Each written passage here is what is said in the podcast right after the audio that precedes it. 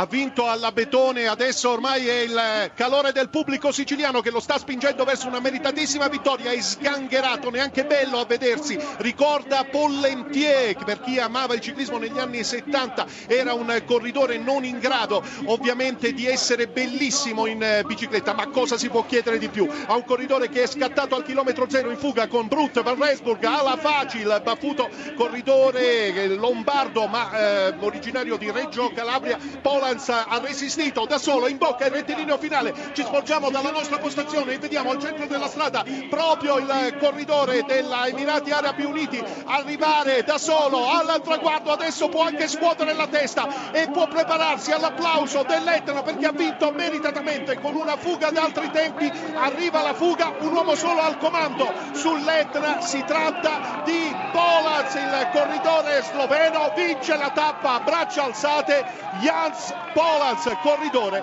della Emirati Arabi Uniti. Sprint intanto del gruppo con Pinot in evidenza, tutti i migliori sono qui e Thomas che comunque batte Pinot. Vediamo la posizione di Quintana, c'è Nibali, ci sono tutti, anche l'Andameana e comunque Thomas, ricordiamo, è stato tra i protagonisti. Quindi 0-0 al termine di questa tappa per usare una parafrasi calcistica, ha vinto Jan Polans, secondo Zaccarin a 15 secondi. Gruppo dei migliori, giunto tutto insieme.